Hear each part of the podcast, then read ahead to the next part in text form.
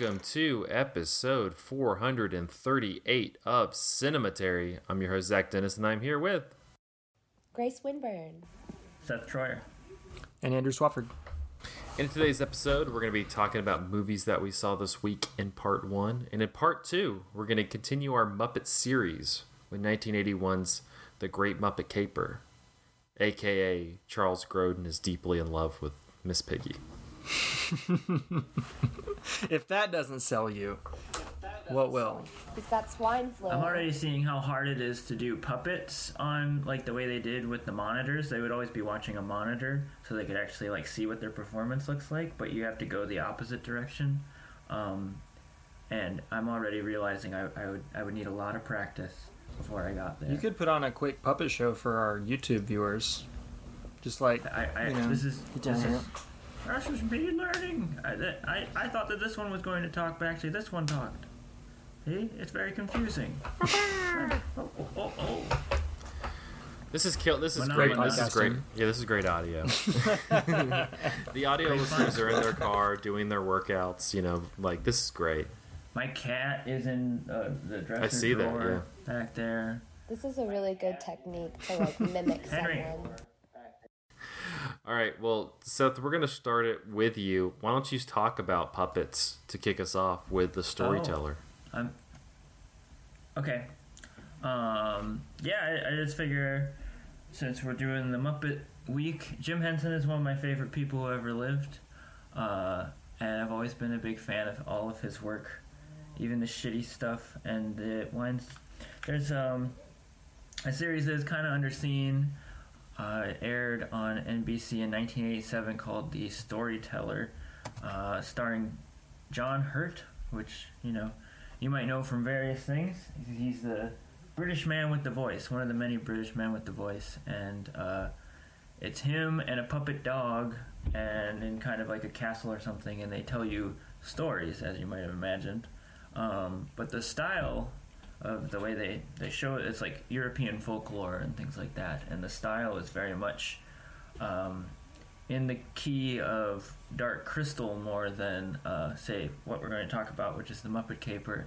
Uh, which, if you don't know about the Dark Crystal or Labyrinth, um, Jim Henson has this other side, which Storyteller falls into, which is this sort of darker, more realistic um, side, which sort of sprang out of Yoda, basically, the beginning of those more uh, realistic like stranger, more for like this, this these ideas of more adult um, storytelling when it comes to puppets, which is you know kind of a silly idea to contemplate, but that's how Jim Henson was. He was always exploring silly ideas to contemplate and bringing them to like absurd, epic levels of fruition. Uh, and I think he does it with the storyteller, which I think there was there's not a ton of episodes, but uh, there's a, there's a season that came out, and they are like really amazing uh, in the 80s, and each one is its own, has its own like creatures in it, and uh,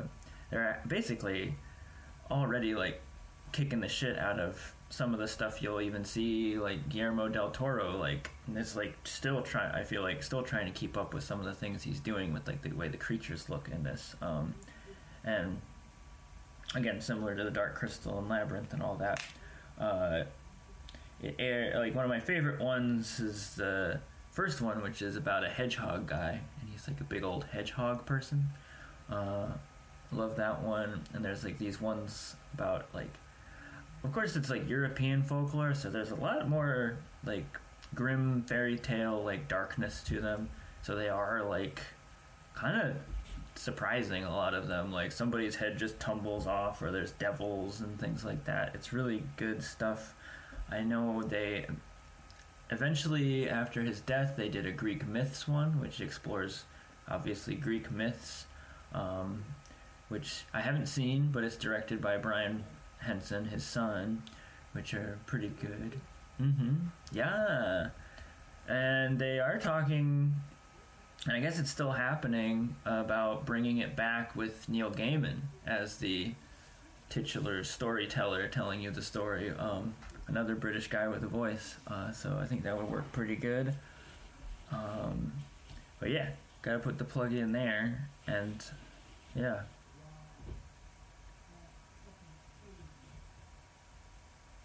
Yeah. Oh yeah, Labyrinth is a little more hokey but fun, but Dark Crystal I think is like one of the, it's one of my favorite movies. It's just like astounding achievement of like everything you are seeing on screen is artificial, like everything was handmade by a person, uh, and it all looks so like wild and convincing, and you have no idea like how big anything actually is. Like what is this sound stage and um, just so much craftsmanship in that.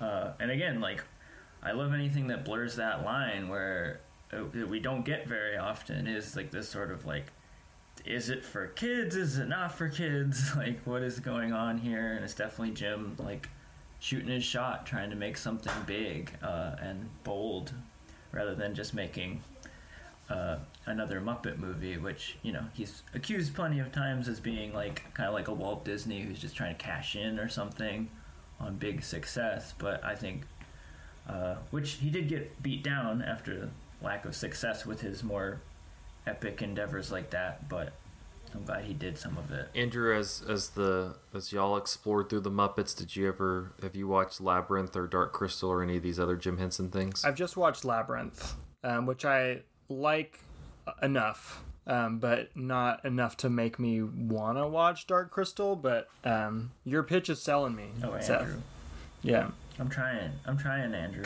I'll get into it in part two, but I guess he was wanting to make Dark Crystal before this one, but they kind of were like, yeah, you need to make a Muppet movie before you go off into the Dark Crystal. yeah, whatever the hell it was. Uh, and uh, then I was also going to talk about uh, David Armsby's D- a dinosaur series. It's on YouTube. You can watch. I think it's six parts. They're, each one is like under ten minutes long, um, and they are sort of these. They almost look rotoscopy. It's like definitely stylized, but each one is just like these silent dinosaur stories. Um, each one following a different kind of dinosaur and a different kind of like part of the world. It seems, uh, and it's it, it kind of differentiates itself from some sort of like documentary esque kind of dinosaur thing. Like it reminds me of like those Walking with Dinosaurs that they did like forever ago on like Discovery is- Channel or something. Oh, this is a recent thing. It is 2022. Um, a lot Oh, of them, shit. Oh, I think they've been coming out. uh, I think when yeah, I know. I don't. I thought this was like from the 60s. I know. I always talk Oh. about stuff that didn't come out this year, um, but it did uh, come out last year now. But Oh, this looks cool. it's really good, um, and this the style is really interesting. I'm having a hard time like really explaining what it looks like, but it is like really elevates it and gives it sort of an expressionistic quality, as much as it is aiming for scientific realism. Like there's definitely more updated. Like T Rex has feathers at a, in one of the episodes. There's a lot of the feathered dinosaurs and more updated evolution ideas. Um, but they're also just like really touching some of them and they're really intense like emotionally for five being five minute shorts. Uh, another thing i've always been a fan of is dinosaurs and dinosaurs in cinema. And it feels like one of the first things in a long time that really feels like it's you know in conversation with o'brien or harryhausen as far as like making those animals that we will probably, you know, unless Jurassic Park happens, never see, uh, making them visible to us on screen. Uh, and they're, they're really great. I, I think they're, you should go check them Is- out. Are they like um are they like standalone things? Or are they like trying to teach you about the different types of dinosaurs? What's the Again, it's not very there- educational. Uh, like some of them are like a triceratop lays down and he has a dream about like the life he could have or something. Like some of them are almost like existential or something. Um, there's a lot of like you know just mom protecting babies from being eaten and stuff like that. But uh, yeah, there's no. Each one is. It seems like it's in different, probably a different Jurassic era or something, dealing with different animals. I just looked. I guess if you go search Dinosauria on YouTube, I kind of want to watch them. They look cool. Oh yeah. Do it. That- All right, Dinosauria. Andrew, I'm tossing it over to you. You're you saw the. Is it? There's two donkey movies of the year, but this seems to be the front runner for donkey movie of the year. This is the donkey movie of the year. Um, Donkey. now, the other donkey movie of the year, Banshees of Inisherin, uh, has a very cute donkey, right? Quality Uh, donkey. It's I don't want to talk about that. that Quality donkey ass. is Fabulous you know ass. truly yeah. Fabulous ass. Um, great, great friend of Colin Farrell. Loves to be indoors.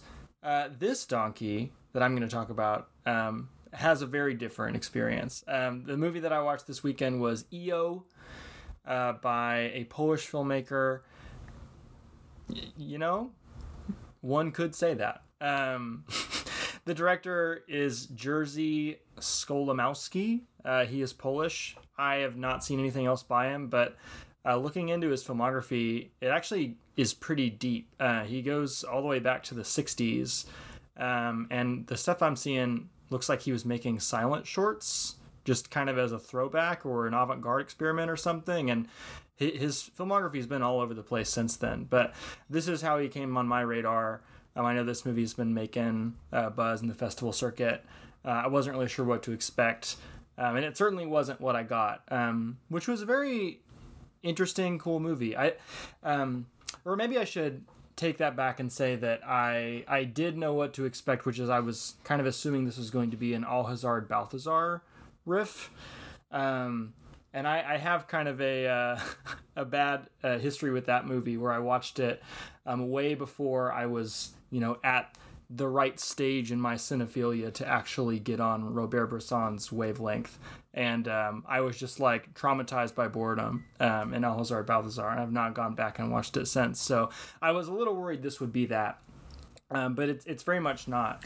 Um, It- if uh if Bresson's movie is like min like extremely minimalist, this is like the maximalist opposite of that. Um, we are following the life of a donkey. We are seeing through that donkey's eyes more or less. Um, he is our our POV character, um, and this donkey just kind of bounces around from owner to owner and situation to situation.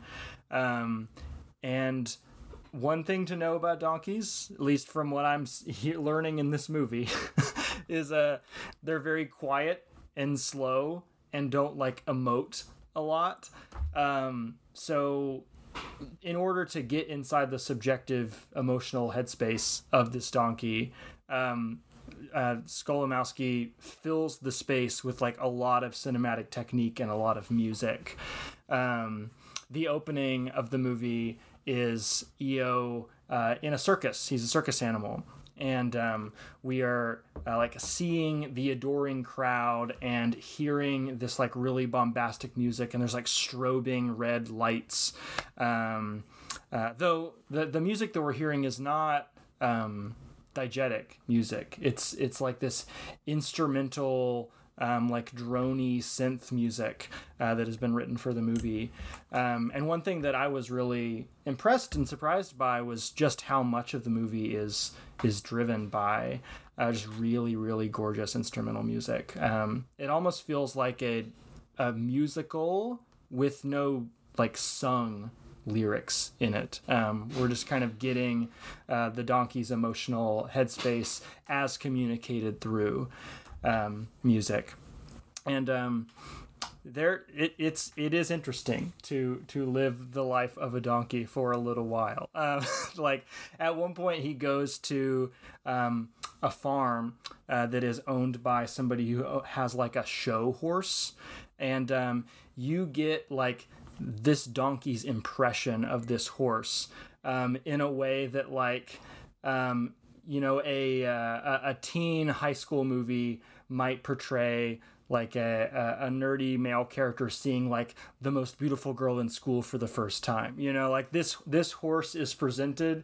as like the most glamorous thing to ever exist, um, and it, it gets its own like slow mo instrumental musical sequence. Um, and so the the movie is is kind of on that wavelength. Um, and if that sounds boring to you, I I don't really know what to say other than I can assure you it is not. Like I I was kind of expecting to be bored during this movie, but but I never was. Um, it's very thrilling. It's very emotionally involving. Um, it it's continues being interesting plot wise. Like EO is kind of constantly on to the next thing, like running away from owners or you know getting uh, apprehended whenever you know somebody has been mistreating him or whatever. Um, I will say if people are concerned about you know seeing sad things happen to animals in movies. This is definitely a movie in which sad things happen to animals. Um, but uh, the director does spare us uh, the worst of that. Um, there's a moment where eo gets shot um, by some hunters i believe. And it when that happens it then cuts to um, a little um, like oh man what do you it's almost like a um, like a drone robot or something with um, with with little arms and legs uh, crawling around in in the forest. Um, and I I don't know if that is like to what extent we're supposed to think that that is just a representation of EO, like we're, we're kind of being spared the gory reality of, of what his experience actually is, or if this drone robot is in its of in and of itself like its own character. Um, but there is also um, a um, a very merciful cut um, when EO does die at the end of the movie. So spoiler alert: the donkey dies in the donkey movie, um, but you don't have to experience that with the donkey. So I thought that that was that was a kindness on the director's part uh, for me not to have to live through that. Um, but it is a good movie. Uh, what can I say? It was very interesting. Um, have I sold it or have I repulsed was. you? Lost all its mystery now. Um, I mean, they can't resist It's about that kind of thing. It's about the jour- the donkey journey you had along the way. It's about the circle of life. donkey. Yeah. Um, so yeah. Cute animal. Gotta fucking die. So and then they and then they open up the donkey and it begins our next movie. yeah, and then you start watching The Autopsy uh, by David Pryor, um, which I cannot recommend enough. Great transition. Um, this movie rules. Uh, if you're unfamiliar with with David Pryor, it is time to get familiar, people. Um, di- different uh, spelling of Pryor, actually. Oh, yeah. Um, P R Prior to that. I. There you go. That's it. Um, if you are unfamiliar with this guy, he is the guy who made The Empty Man. I sometimes refer to him as Mr. Empty Man. Um, and if you have not watched The Empty Man, wake up, sheeple. You need to watch The Empty Man. Uh, it is time to become empty. Um, that is a movie that did not really get the audience that it deserved because of the the awful fumbling of its release. Uh, it was the very last movie uh, put out with the Fox label, um, and and kind of w- the the distribution got botched because of the Fox Disney merger. Um, and uh, I think it also played very briefly in theaters during like the height of COVID, and, and nobody saw it. Um, but that movie is fantastic. One of the best horror movies of the last several years. Um, and I think a lot of folks thought that that was kind of a fluke, The Empty Man. Like it just seems like such a singular one off thing. But uh, The Autopsy, David Pryor's follow up to it, um, I think proves that he is like, should be a major name, a major figure in like the horror uh, film scene right now. Um, this came out as part of uh, Guillermo del Toro's Cabinet of Curiosities, I think is what it's called. Uh, the Netflix, um, uh, you know, people are calling it a series or a TV show, but um, it's i mean it's it's uh del toro doing alfred hitchcock presents basically. Um he's he's coming out at the beginning of every episode introducing the filmmaker introducing the film and and doing a little like cryptic jokey bit. Um but you know, really, what it is is Del Toro kind of using his clout as a way of spotlighting some pretty unappreciated filmmakers in his whole scene. Uh, so uh, I know there's one by uh, Panos Cosmatos who made Mandy. Uh, there's one by um, Chris, um, uh, Catherine Hardwicke. Uh, there's one by Jennifer Kent. Um, and there are others that I'm not thinking of right now. I have not seen all of those. I've heard that they're kind of hit or miss but I did need to watch the one by Mr. Empty Man. So the autopsy, um, I watched, and and it is a fantastic, fantastic movie. This is pretty much a two-hander. Uh, there's there's more or less just two actors in this movie. Uh, Glynn Turman, um, who um, I did not recognize his name, but he's been in a lot of stuff. He was in Gremlins. He was in Deep Cover. Uh, he's in Super Eight. Uh, and then the other actor is F. Murray Abraham, um, who I'm sure more people will be familiar with uh, from like Amadeus, etc. Um, but uh, F. Murray Abraham is a coroner, does autopsies, and he's friends with Glynn Turman's uh, like sheriff character. Um, and the plot is that in this like Appalachian coal mining town where the movie takes place, they have found this very strange body. Um, that like has no blood in it um, and has been you know mangled and, and seemingly eaten um, in in various ways, and and they want to find out um, how this this body came to die. Um, so F. Murray Abraham's character is brought in. Um, he does an autopsy on the body it turns out there are a lot of other bodies that were kind of found around the same area, and he does autopsies on all of them. Um, and it's it's a bit of a, a, a, fun little mystery for a while as he's like hunting for clues and gathering evidence. He's kind of learning a little bit more about the phenomenon that's afflicting this town um, with each new body he examines. Um, and there i am a little squeamish about like medical body horror stuff. Like i i'm really i get squeamish about people getting shots in movies because they always want to give you the close-up on the vein when that happens. Um, and so some of the you know handling of organs and stuff was a little hard for me because it's very convincingly done. Um, but it's not um, it doesn't feel like gratuitous or violent. It is it is a medical professional doing their job, more or less. Um, and I don't want to say too much about where the movie ends up going, um, but it it kind of becomes a a, a, sort of Lovecraftian uh, cosmic horror thing that is really easy to do badly. Um, and this does it fantastically. That was another big strength of The Empty Man. It found ways to uh, put the ideas that are associated with Lovecraft um, on screen um, in, a, in a way that like the ideas kind of resist being put on screen because they're so um, you know indescribable by definition.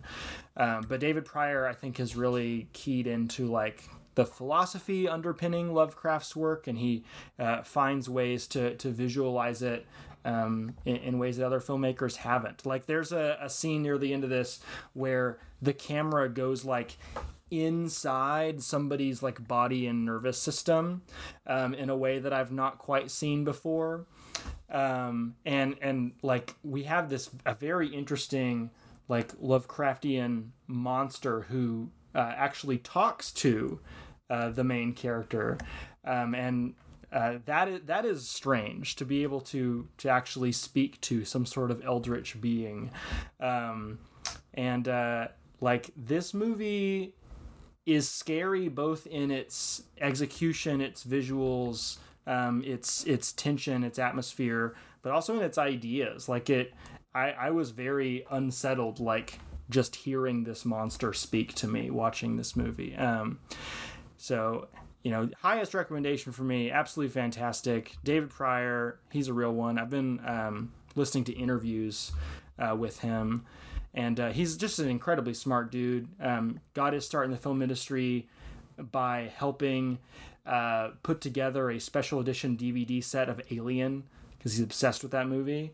Um, and and then like got tapped to do like behind the scenes documentaries for like um, David fin- a bunch of David Fincher movies, um, and what else? Um, um, Inside Llewyn Davis, Master and Commander, um, all The Fly, all sorts of stuff. So like he's actually he's like learned from a lot of the greats behind the scenes without before he actually you know got to go out in the world and make his own stuff and and i think that that shows in like the level of craft and expertise um, he's able to bring to uh, to the form um, so yeah i'm, I'm Pryor pilled everyone else should be too in my opinion Oh yeah, I uh, smashed the watch, the watch list button. So, Oh, yeah. uh, you said my you said all my sizzle sizzle words. Your sizzle words? yeah, you know, like when you're uh, if you work for Pizza Hut for any length of time, you have to say various like, and it's fresh ingredients, it's like fresh, crisp, you know, things like that. For me, it's Lovecraftian and uh, Colonoscopy. anything that points to a Shoggoth. That too. Next week on Cinematary, we we reveal our sizzle words. Shoggoth. Nyarlathotep. All right, we're gonna take a quick break, and then we will be back, getting to the bottom of who's stealing these jewels, with the Great Muppet Caper. After this. There'll be spectacle, there'll be fantasy, there'll be daring do and stuff like you would never see. Yeah, we're gonna be a movie. Starring heroes bold, there'll be comedy, and a lot of fuss that ends for us real happily. We can watch it all develop. Starring everybody. and me We'll take the world and set it on its ear. Come on, join in. We're gonna start right here. It's okay, I landed on my head.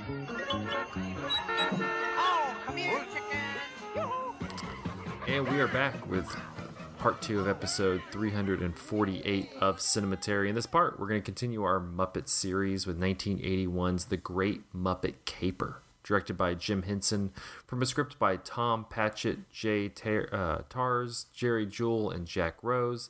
The film stars Kermit the Frog, Fozzie Bear, Miss Piggy, The Great Gonzo, Charles Grodin, and Diana Rigg. Uh, in the second live action Muppets film, intrepid journalists Ker- Kermit, Fozzie, and Gonzo snag an assignment reporting on a British jewel heist.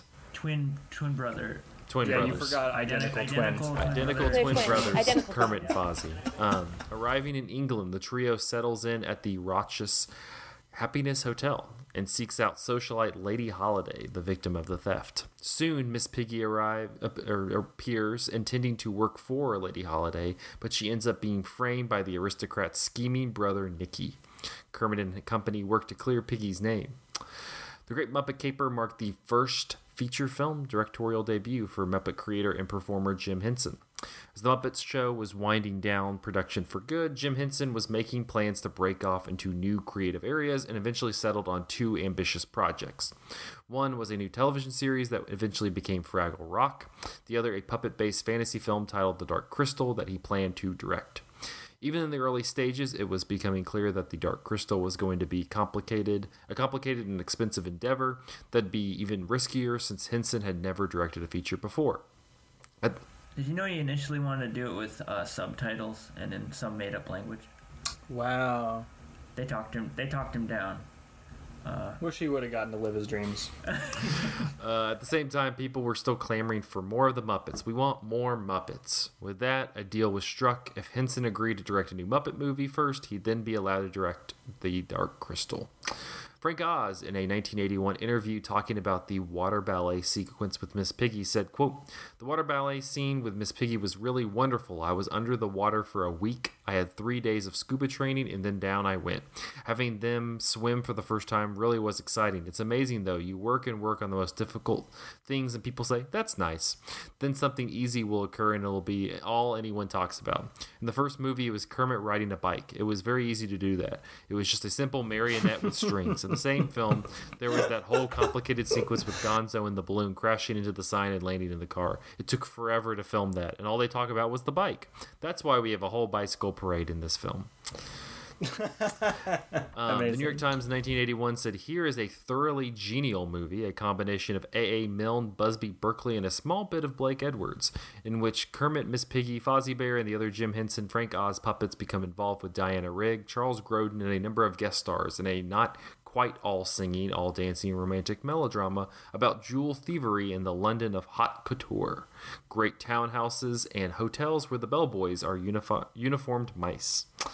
In 1981, Roger Ebert said the Muppets are a wonderful creation, but they lose their special quality in the Great, uh, Great Muppet Caper. They behave like clones of other popular kitty superstars, like the basic cartoon heroes they once seemed destined to replace. The lack of a cutting edge hurts this movie. It's too nice, too routine, too predictable, and too safe. Did you like the first one? That is, what? He did like the first one, yeah. That is safe and predictable of him. on that note, let's talk a little bit about the Great Muppet Caper. Um, Andrew is one of the co co uh, uh, uh, creators of the series. I'll let you go first. You know, the Great Muppet Caper is is really the real uh, the reason we're having this series because they had a theatrical redistribution of it for an anniversary. I don't remember if it was last or it was 2021 or 2020. It must have been 2021. Um, and I went to see it um, just because I needed something to do that day, and like I had actually never seen a full Muppet movie from beginning to end, and I saw that it was directed by Jim Henson, and I was like, you know what? Let's give that a shot. Let's roll the dice on the Great Muppet Caper in theaters now. Um, and I was just bowled over by it. I thought it was hysterical from the word go. Uh, that opening credits sequence um, where like Gonzo and Kermit and Fozzie are talking about like how long the credits are and how no one reads credits except for the family members of the people involved is just absolutely hysterical uh, to me. And I, I think I was not aware of just how meta the Muppets as an entity are. That is now something that's very apparent to me as somebody who's watched all the movies and, and watched some of the Muppet Show. That that's one of the main things they do is is like fourth wall breaking and acknowledgement like what you're seeing is this like production that these supposed characters have put on for you. Um, but I thought that, or I still think that this is maybe uh, the pinnacle of of that ethos among the Muppets uh, and and Jim Henson. Like, if the Muppet movie is kind of this almost you know a straightforward biopic of like here's how the muppets came to be here's their relationships to each other um, here's how they finally got to, to make it to hollywood this is the movie they make once they're in hollywood right um, it, it how is they it- really are. You know? this, this, well, no, it is not how they really are. It's it's them kind of. Playing around with with genre and tropes and and you know ridiculous roles. Um, I think that one of the things that's really fun about you know watching the continued adventures of the Muppets is just kind of seeing the the various slots that they put all the characters in. Um, like when in Muppet Treasure Island, which you'll talk about next week, um, when they're talking uh, about this really uh, uh, intimidating captain of a ship who's about to show up and like whip everybody into shape, and it's Kermit the Frog. Like it's just such a good uh, reveal, and uh, you know one of the one of the brilliant ways in which they play with that in this movie is like casting Kermit and Fozzie as identical twin reporters. Yes. um, And people keep getting them mixed up. yes, like, and I you know, he's the one with the hat.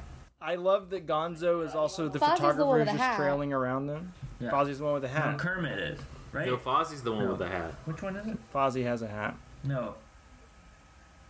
Wait, no, that's Kermit. I love when they're looking in the mirror together, and Fozzie said, "Which one is me?" so good. Uh, but one thing that I appreciate more about this movie now that I didn't appreciate about it when I saw it is just how effortlessly they weave in all the little in jokes of the Muppets that don't even register the first time you're watching it.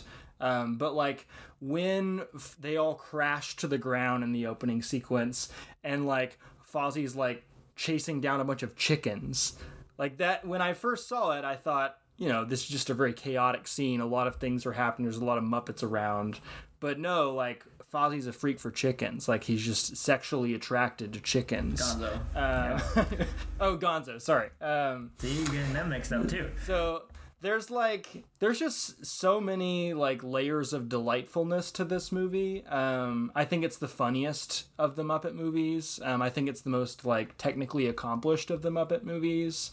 Um, I think that probably has something to do with the fact that it's the only one that Henson himself directed.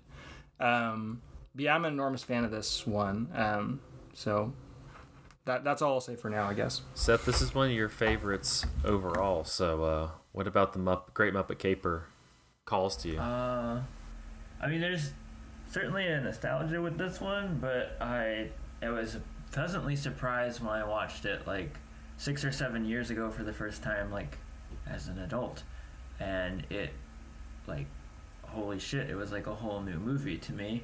Uh, it's it's always nice when something actually holds up and it's not just uh, watery eyed remembering when or something. Uh, there's something really uh, it, it, I don't know. There's something that I really do personally jive with, and I think a lot of people do, and it's really on display here, and it's what the Muppets do best, which, like Andrew touched on, is the meta, ne- ne- uh, the, the meta aspect of the Muppets, which now is like everybody loves, everybody does all the time and stuff, but I still think there's a particular way that the Muppets do it that I prefer. And it like falls into my own like humor and the way I like I feel like I almost the way it, it reminds me of the way I wind up seeing the world a lot of the time which is this sort of like there's a difference between like snarky like pointing out something and just like making it uh, like taking the piss uh, like just like isn't it stupid we're in a, like was it stupid that we're in a movie and it's stupid that we're puppets and like isn't it this this scene a See, little the silly Muppets think it's super cool that they're in a movie. Is the difference? Yeah. Well, or, or they like pass through that. They like get oh that that's like not that's step number one is acceptance that this is silly. This is uh, we are in a movie and we are singing a song, but let's go forth and do it with joy and uh, and with, with uh, a spring in our step and everything. And I don't know. I just uh, think that is so much funnier and sweeter and more real than just taking the piss and just like being meta for meta's sake or something like that, which is just so prevalent, I think, and is the easier way of doing it. This is the harder way of doing it.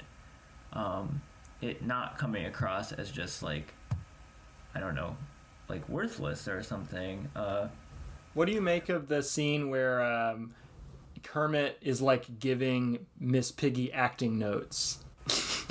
I I think that's it's really powerful and weird because what we're seeing there is and, and a, a further breaking down of the first fourth wall where like there is a Kermit and Miss Piggy and you see like a little window into like the what they really are or something? Like they're they're mm-hmm. like actors in this movie but like being in, in a very serious way. Like they they're like that it, it's funny that they are like breaking the fourth wall in that moment but it still is like this sort of like honey we got to get through this. We got this is like serious. It's like i don't know. Again it's like still it's committing to the bit in a way that i just really appreciate. And again it's not just like trying to make you laugh or trying to get a reaction out of you. You can tell there's like genuine care going on with this thing um, which it would be very easy. And again like that is the danger. And i think jim henson fell into it a few times of being just like a i I don't know, like I can just kind of jump into this thing, and as long as I like throw Kermit and Miss Piggy in front of a bunch of kids, I'm gonna make like millions of dollars or something. Uh, it's amazing to see those that level of care and those levels um, of humor that you can see here, and the technical achievements, uh, which are these. I, I love how they they adore talking about how easy the bike thing is. I've seen so many interviews with them where they just like, oh, like everybody thinks that was hard. It wasn't that hard. It wasn't hard to do. Making a bunch of them, a whole fleet of them, making making them going in circles, not hard at all. Not, not a big deal. I don't know why they like really make they love doing Muppets that. Tour de France. We'll do that next. Yeah, it's like the cool guy. He's like saying like, "Oh yeah, I heard of that before you." Um, you know? Grace, what did you uh, what did you make of the Great Muppet Caper? The okay Muppet Caper. Ah, Wow. Confusing. N- not really. We can no, get through this. I don't. I don't mean that. I mean like now I'm starting to see it through you know your eye. No, I don't hate Muppets. I, don't, I don't hate Muppets. if anything, I am like kindred with Miss Piggy. Like she and I, she and we, we you know we's kin. Um, but um, I so the um I did not grow up watching the Muppets. Uh, I have no childhood attachment to them. They unfortunately, for me, did not inspire wonder and um, they did not make magic for me. And maybe that's something that's missing in my life. Um, maybe if I could do it all over again. Um, so I'm watching these for the first time. I watched the first Muppet movie, um, and I loved that. I thought that that was magical. Like I, because I think that the magic is like all of these fabulous little characters coming together, and you know, this tiny little world because it, they're so fun. They're so funny, and like they're real. Like I'm willing to um, accept that. I know that some people aren't. Um, I know personally some people that just they hate the bit that we are all in on is that the Muppets are real. Like these are real people. They do inside the actor's studio and talk shows and all of that. Like they're real and they're fun. That's magical. But uh, this one just sort of fell flat for me because like I was excited for like a mystery, like a not a murder mystery. You wouldn't get that, but like a who done it is always like so fun and corny and campy, and I was excited for that.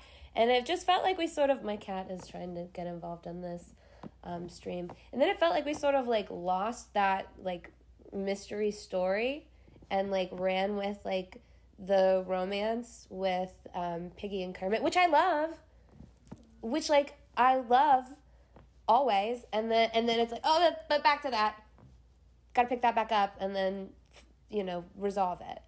Um, so that that's just all. That was just my biggest like. Oh, it just felt like it got a little sidetracked for a second.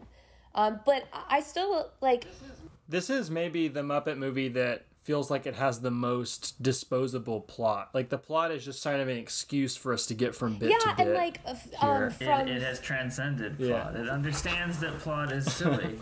but um I, and like i loved um i'm surprised you guys like didn't talk about more talk more about like that beautiful like esther williams like underwater dance like that was that was beautiful and that was fun to watch and i loved seeing piggy do that i her hair she looked like a mermaid. She looked amazing.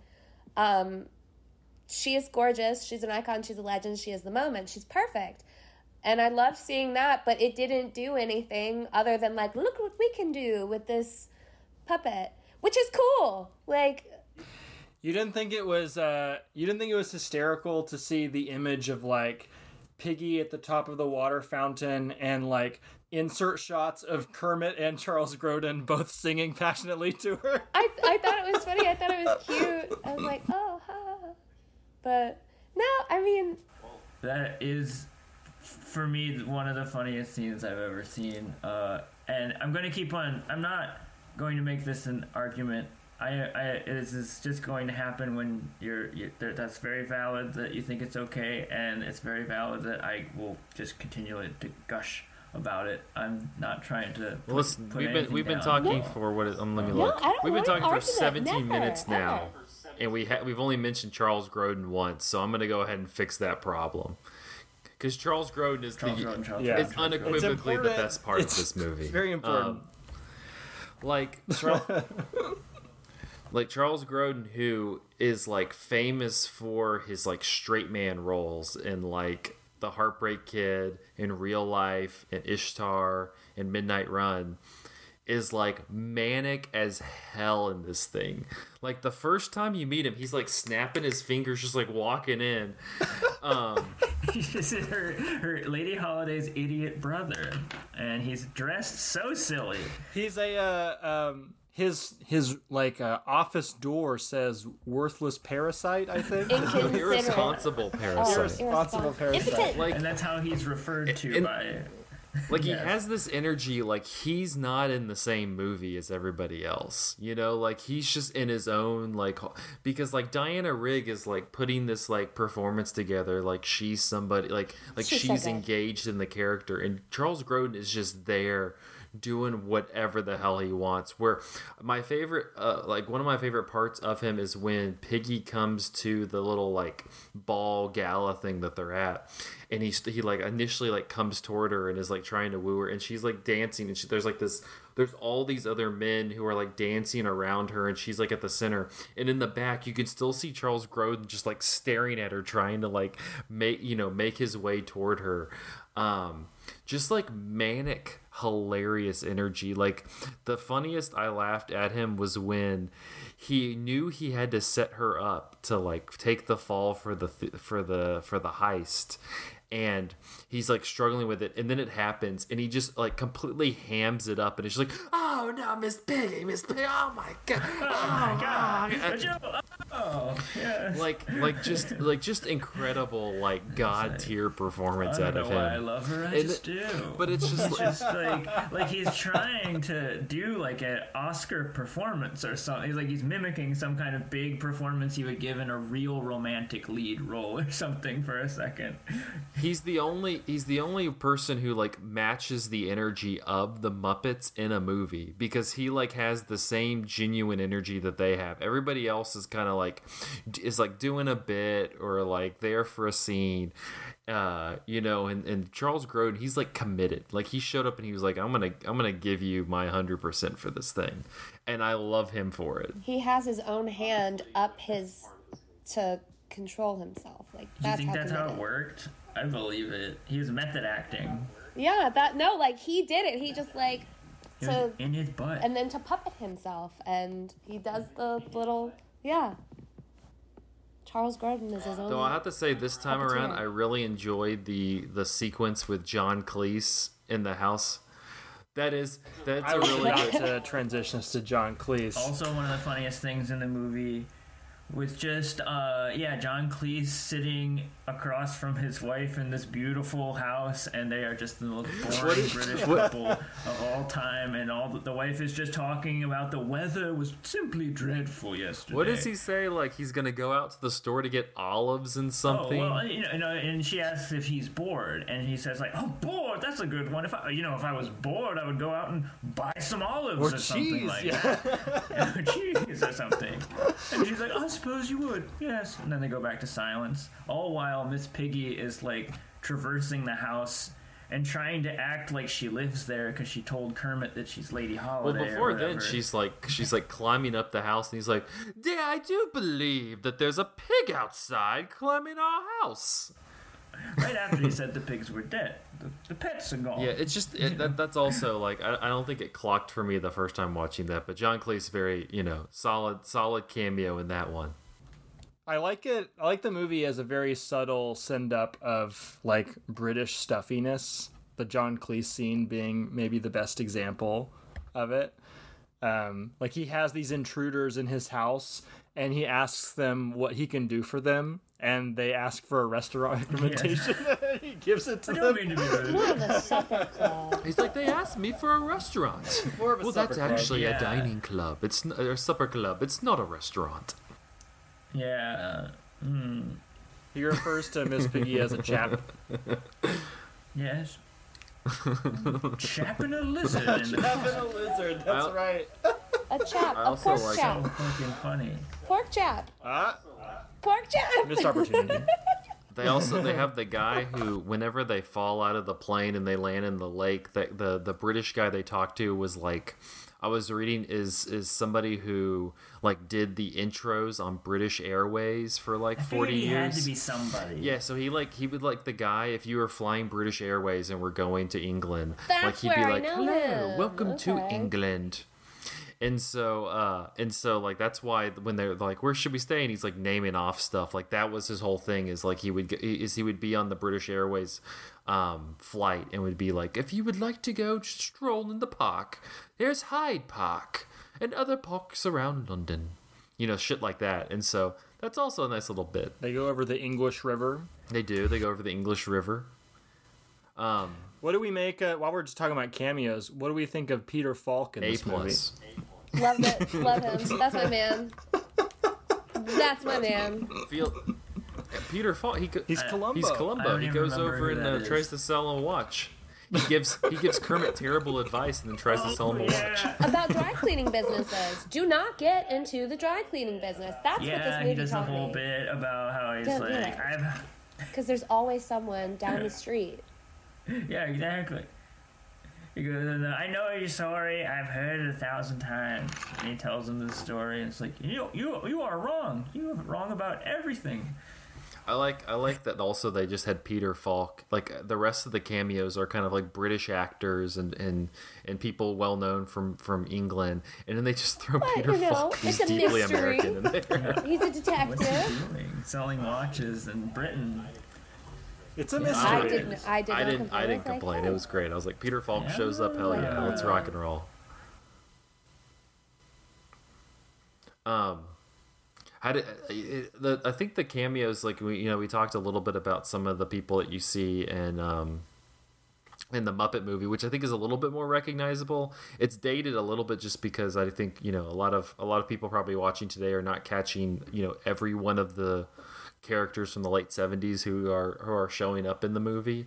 Um, but this one i think is outside of like john cleese um, it's a little bit tougher just because they are these kind of obscure british british faces. I don't how, how does everybody feel just overall about the uh, the cameos compared to the muppet movie? I think that the joke is almost never just the existence of the cameo. It's always the the jokes that the actor doing the cameo is delivering are funny funny enough to stand on their own. Um, like I mean, this I know this is a different movie, but a good example of that in the Muppets canon is the uh, the Steve Martin bit in uh, the the Muppet movie. Like even if you don't know who Steve Martin is, that scene is hilarious. Just like it doesn't matter if you know who Charles Grodin or John Cleese are. It's like it's just a very, very funny scene and someone really doing a great job. Yeah. Um, yeah, I uh, I don't know. the The mystery is this sort of thing that is. I, I I could see where that is kind of. Yeah, they could they maybe go too far in that meta way that they do.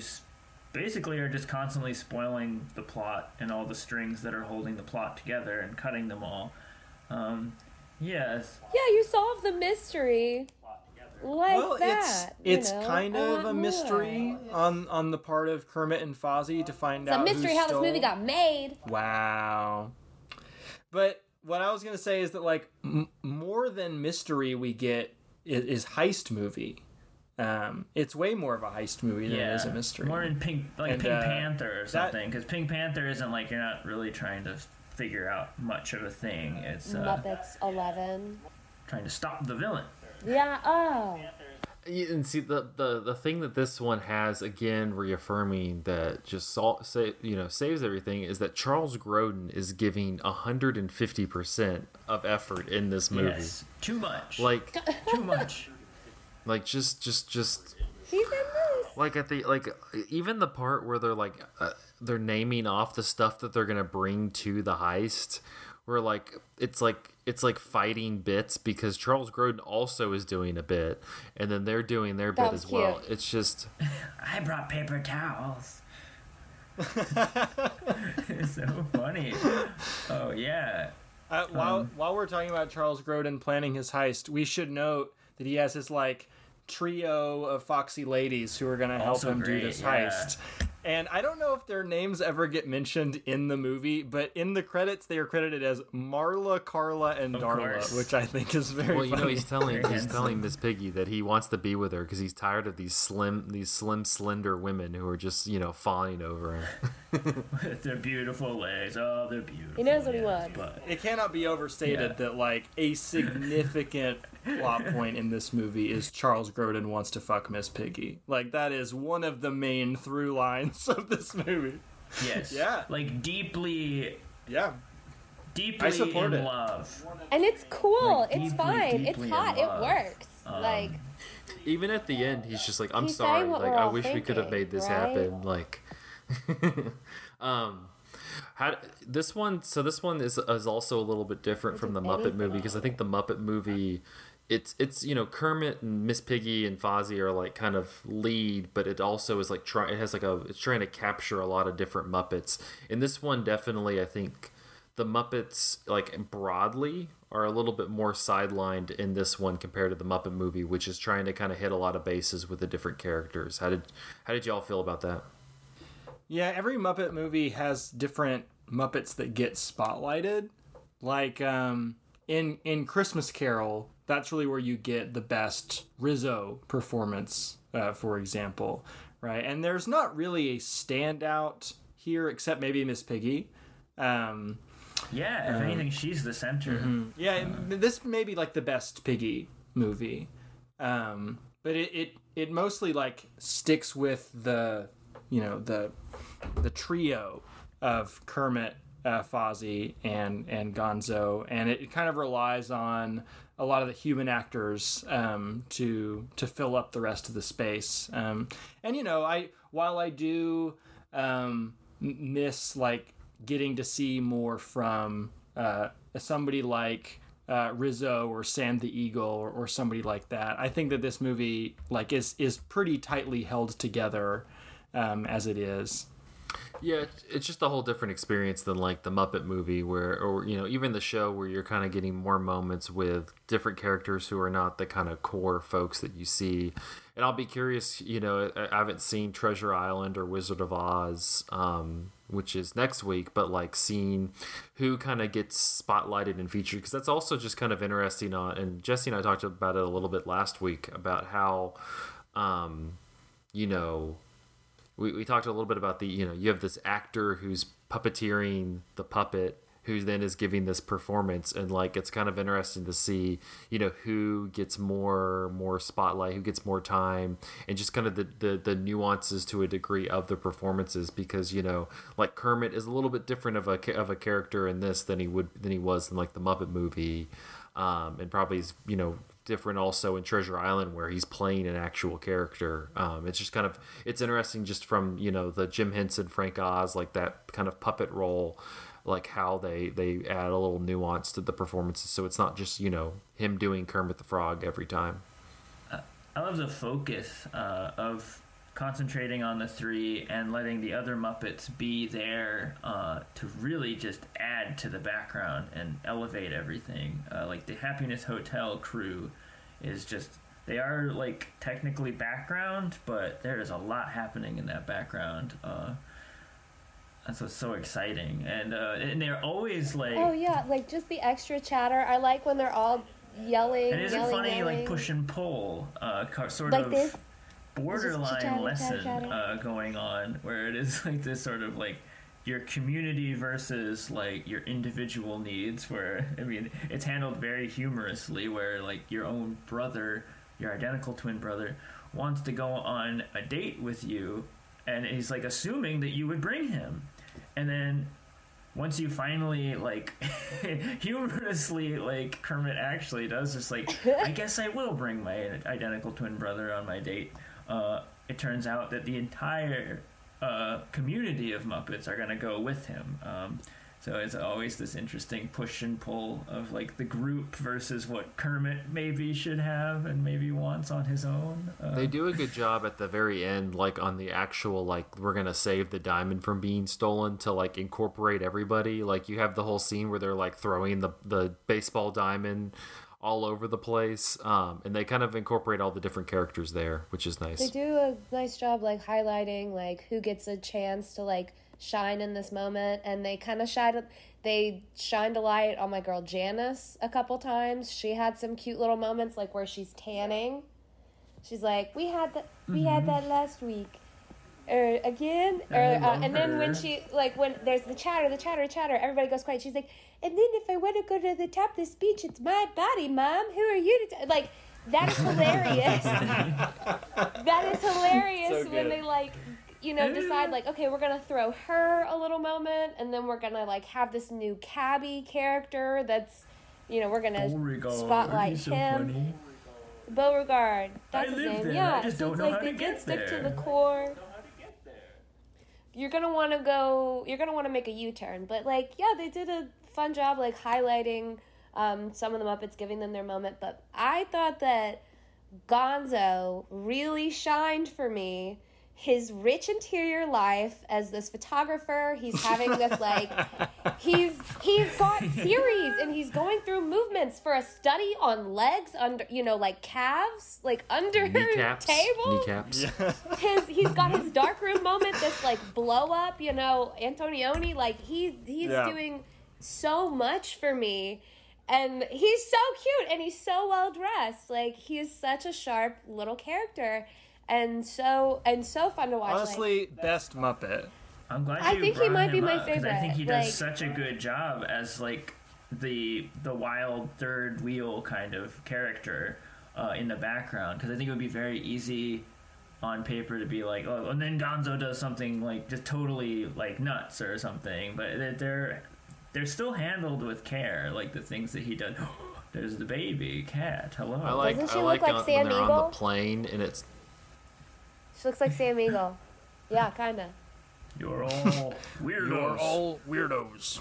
I like I like on the plane when it's when they're all sitting there in their crates and it says bear frog and for Gonzo it just says whatever. gonzo whatever. yeah, there's so many bear, good frog, running and a jokes with gonzo. Gonzo. There's the the fact that he's obsessed with chickens or sexually attracted to chickens. His There's the first fact that nobody knows what the heck he is, and that he's like such an adrenaline junkie that he basically has a death wish at all times. Like he he hails a cab by jumping into traffic, and then is frustrated that they didn't run over him. it worked He says, "Yeah." Fozzie says, "Like that. That was awful." And then Gonzo says, "Well, we're just gonna have to do it again." He's like, it's great when it works. He also gets his uh, nose stuck in an elevator while like ogling Marla, Carla, and Darla, and then offers Fozzie like, "Do you want to stick your? It's pretty fun. you want to stick your nose in this elevator door?" what is his nose like it's fun he gets pleasure from that like is that Yeah. like I think so. Oh Yeah, phallic. Gon- just wears it on his Gonzo nose also a character just like living in his own movie, just like you know.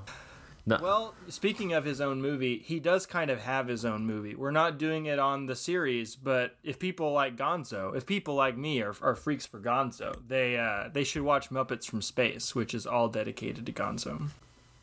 um, any any any final thoughts? Any final lines that we we we we can't be remiss without mentioning? Thieves aren't breathing down your neck. Is a great one because Lady Holiday is like yapping about like I feel like thieves are breathing down your neck, and he li- like Charles Grodin literally breathes down her neck when he says it. It's so funny. Uh, i liked i And yeah, I can't I can't say it enough just how funny the whole split screen like Kermit is singing about true love in one screen And he- and Charles Charles is is- singing about true And love he's from actually singing. That's one. his actual oh, yeah. voice. It's He's like going an for opera it. voice. it was so good i i How also will I I really choose? says Miss Piggy, and I'm like, I don't know, bitch. I don't know how you'll choose. Oh, I just thought that um what is it, Diana Rigg, like I thought that she brought like the melodrama. She was so cute and funny and like such a like hoity British lady. Um she was a delight because I was thinking about the way she delivered the thieves are right on my neck, like so dramatic. And then when they ask her, like, Lady Holiday, will you ever hire a pig again? Well, I shall certainly think twice about it. Like that is just like such a s- silly little, like Yeah. I. I love uh, her meta moment when like they Piggy asks her like why she's going on about something. and She says, "Well, it's plot exposition. It has to go somewhere." It's got to go somewhere. Yeah, this is yeah. very funny. That was cute. Yes, it would be so. Uh, she'd be such an easy character to sideline and be like, "All right, you're you're playing straight woman to funny Miss Piggy or something," and she still has like these like really goofy, ditzy sort of lines. Um, I will say, if we're just adding final things, like I mentioned at the at the top that this is maybe like the most technically accomplished Muppet movie. Like when I saw the the you know the parade of bikes going through the park, uh, I was just absolutely amazed and and having the like how did they do that moment. Um, all all the um, the like the water ballet stuff that we've already talked about is amazing. Uh, but I also think that they get a lot of uh, mileage out of some very simple, uh, kind of almost stupid things. Like, I will never get tired of them just throwing a Muppet, you know? like, uh, uh, Gonzo Yes. getting thrown out into traffic, or people getting thrown out of the yeah. plane or something. Um, very, very funny. And, like, the. I think the rapidity of jokes in this movie is is really impressive. Like it almost plays like a Marx Brothers or a Mel Brooks movie with like just the ratio And Catch the of jokes. Like even if not all of them hit for you, you're getting so many jokes per minute.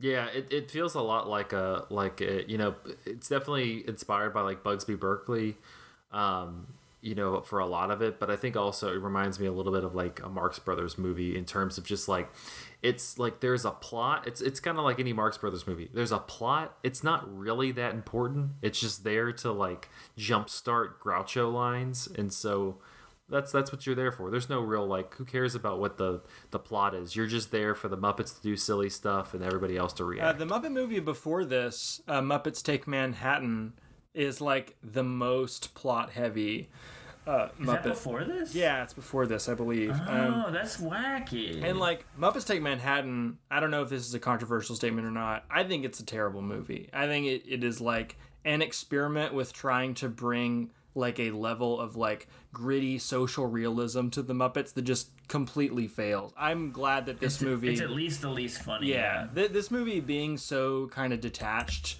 from reality and just kind of following its own little flight of fancy, I think completely works. That's what I can't believe. I, Yeah. I, I really thought this was number Pick on two some other people. uh, Thanks, Zach. for such a long time, and that's why I I've always compared the two. Like, and I think a lot of people do. Like, it's sort of like a New Hope, Empire Strikes Back sort of thing. Uh, and for me, I definitely lean towards Caper, but I still love the first one. Oh, you're I right. That Manhattan is I would- three. Manhattan That's comes after this. Okay. Yeah. I was gonna say in my notes I introduced it as the second one, so now I No, look no, like no. an asshole. You're right. wow, they really fixed themselves. Uh, but uh, yeah, instead they, they broke down a little bit after this one. But yeah, comparing the two is interesting because I I don't know. Yeah, it, it it's hard to choose them, but I do choose this one because it does feel like this is the next level of the Muppets. We get to know them like deeper, and I appreciate what happens in the first one. That it is like it's the most emotional, and I can understand why that would be someone's favorite because of that.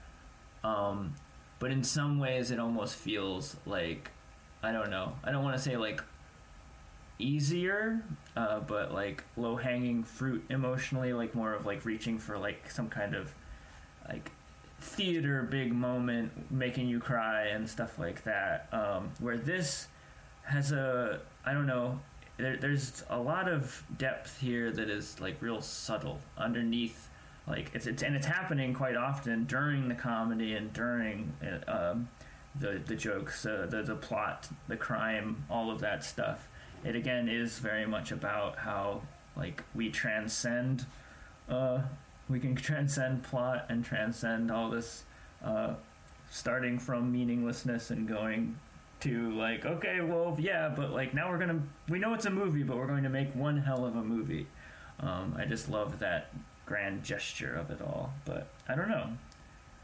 Where do you guys land with it compared to the first one?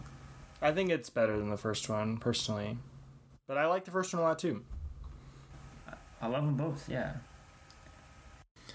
Charles Grodin's in this one, so if Charles Grodin was in the first one, then that would also complicate things. But Is the first the one third also one? has Orson Welles. That was a whoa. Like when he turned around in that chair, and I was like, whoa.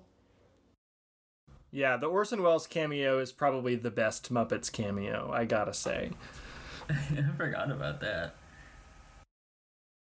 All right. Well, that will wrap Orson up Welles. this episode. Wait, wait, wait, wait, wait. What we haven't. Everybody's been dying to know. Like, what is everybody's Muppet? We can't just talk. Have y'all done that yet? Like, we can't just talk about the Muppets Like, and then what not Muppet say like, are you? who's your favorite yeah. We haven't done that. Have y'all done that yet? You know, like, uh, last year for Halloween, uh, Jesse and I dressed up as, or no, no, not last year, the year before last for Halloween, Jesse and I dressed up as Muppets. She was Janice and I was Zoot. Oh My favorite Muppet movie Letterboxd review was uh, I really wish I could smoke a joint with Janice. she's so cute. hell yeah probably ripping weed That's uh, why her eyes are closed. Mine too. I think I'm pretty boring. I, I, yeah, I, I, like- I like I like Kermit. I don't know. Are we going with favorite or like your the no, Muppet like you identify who you with? are. Yeah, Who I, you, I who Seth, you, I, I don't know. I, I'm I'm tempted to say Gonzo for you. I think I want to be. I I, I, I, I strive for Kermit, but I become. I, I usually wind up being Gonzo. Yes, I think aspiring for Gonzo is a noble it's goal. true. Maybe I should just be should be myself, oh, a little space alien thrill seeker. Well, I think.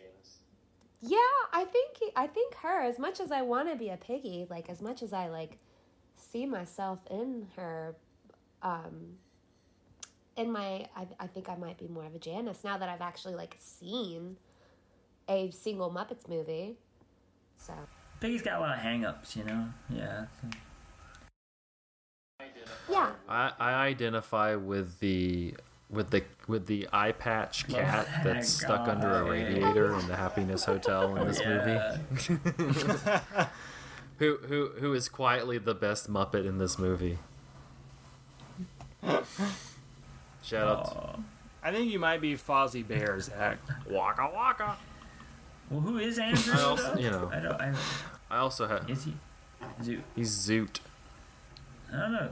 I You was are? Zoot don't for know. Halloween. I don't You're know the if that's the Kermit of the Muppet that I most perhaps. identify as. Um, you're the Kermit of the or, I might be or like you're a little bit of a scooter. That's an insult, Yeah. I think. You think so? I always liked Scooter a lot. Scooter's so only around because his uncle owns the He's theater. nice and You're a little Right. bit of a scooter. oh, right. That's true. Never mind. He's a Yeah. nepo baby. Breaking news: Scooter is a nepotism Scooter's baby. no real purpose. He's a nice, sweet boy. Brightly colored. I'd like to be Rizzo, to be honest, but I don't think I'm that cool. Mm, Rizzo rules. Yeah, you gotta be a pretty cool guy to have Rizzo be your Ooh, zodiac sign. what about uh, the like shrimp guy from Muppets from Space? I forget his I name. mean, he's cool. he rules. Or, uh, you know, maybe at, at my true uh, top of the mountain moment, I am the Swedish chef. I think, uh, you know, full third eye opened. I am the Swedish chef. Fully realized. We'll figure out who our true Muppets are by the end of the series. Yeah, just have to take enough take enough acid, and you'll figure it out. Pepe Pepe the prawn is the one I was thinking of. All right. Well, that will wrap up this episode of Cinematary. You can find us on Facebook at facebook.com slash cinematary, on Twitter and Instagram at handle at cinematary, and on Letterboxd at letterboxd.com slash cinematary, where we will list all the episode or all the uh, movies that we talked about in this episode. Um, if you would like to support the show and uh, you know, submit, give us a dollar and be like, this is who your Muppet is.